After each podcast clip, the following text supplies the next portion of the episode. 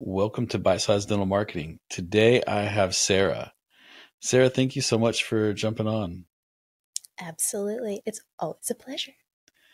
Sara runs our content and she's the one who represents our brand out there in the internet. So from the content from the site to our social media, Sara runs point on that. Sara, I wanted to segue in from that to I wanted to talk about the role of social media on prospective new patients. And, you know, as we think about their journey, what role does social media play in that? So, a lot of dentists think of social media as a means to gain new patients, and they will invest and invest and not necessarily see the return.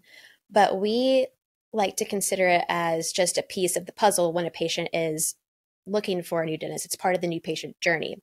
So, when you're looking for a new dentist, you're searching Google, you're looking at the reviews, you're checking out the website, and then you'll click over, you'll most likely click over to their social media to see kind of what's going on behind the scenes and like who they're all about and what you can expect when you become a patient there.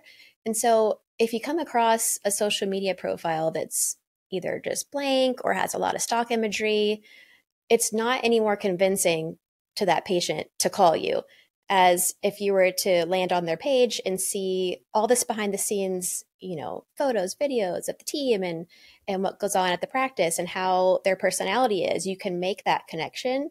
And then you're much more likely to pick up the phone and schedule that appointment than if you just came across a blank page. So it's just part of the overall picture when looking for a new dentist. I think you're onto something that i find the best dental strategy for new patients is to make sure you have good reviews, make sure you have a great website. But, and you're right, I don't think social media drives a ton of new patients, but I do think that they use it as part of their due diligence in the practice. I like, I like what you said there. Dentistry isn't about going viral, like it's local. So it's not about going viral, or reaching all these people and getting all these views. It's you want to resonate with the people that are looking for a dentist like you. You want to connect with people in your area it's not just about having the coolest the coolest videos or like hitting all the trends. You you want to keep it local and keep that mindset. I think it's okay that they're funny, but I want them to be a good dentist first. exactly. Exactly. Not a TikTok star. To your point, I, I want quality care. I want to make I want an office that's fighting for me. I want an office that's celebrating their employees. I want an office that has good retention, that cares about their patients more than I want a funny dentist. Exactly.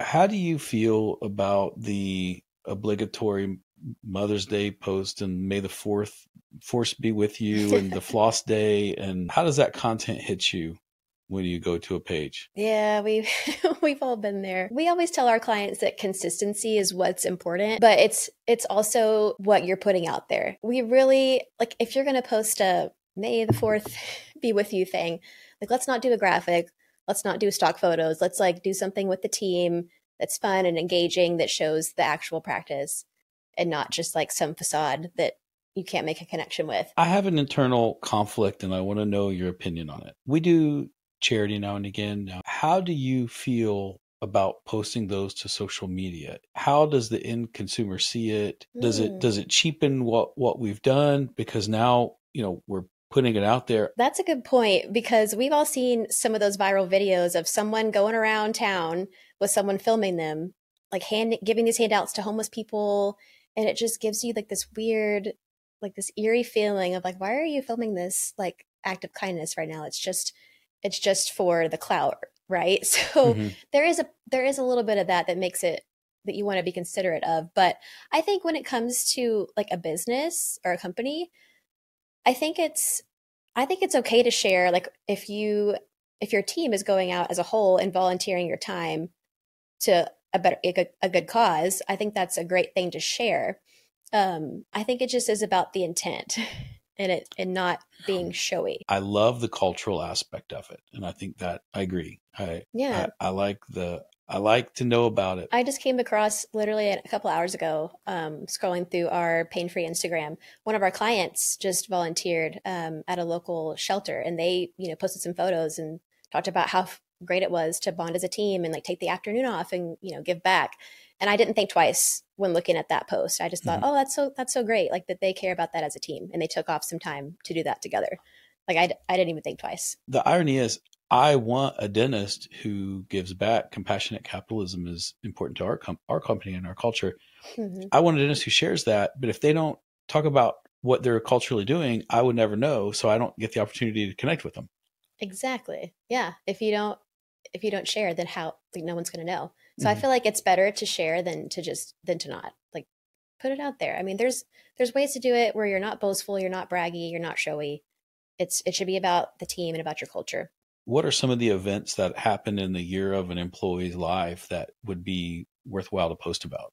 Yeah, you can you can celebrate all kinds of things, like whether it's their work anniversary, if if it's if they're getting married, if they have a big life event, um, if the teams go into a CE event, anything where they're doing additional training, you can highlight anything that you're doing as an office.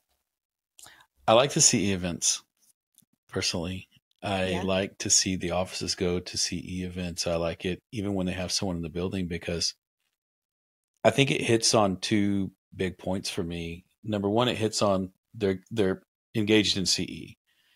And mm-hmm. that gives me a nice social validation that I'm going to a place. But number two, it I get to see the people that I'm going to see when I walk in the office, and I think that's really powerful because I think part of an important part of social media in the new patient journey is knowing what you're getting into, either via social validation or or you know seeing the team. And I like scrolling through someone's feed and seeing that they take care of their employees because I, in my head, I perceive a company that takes care of its employees as a company that also cares about its its end, you know, patients or consumers.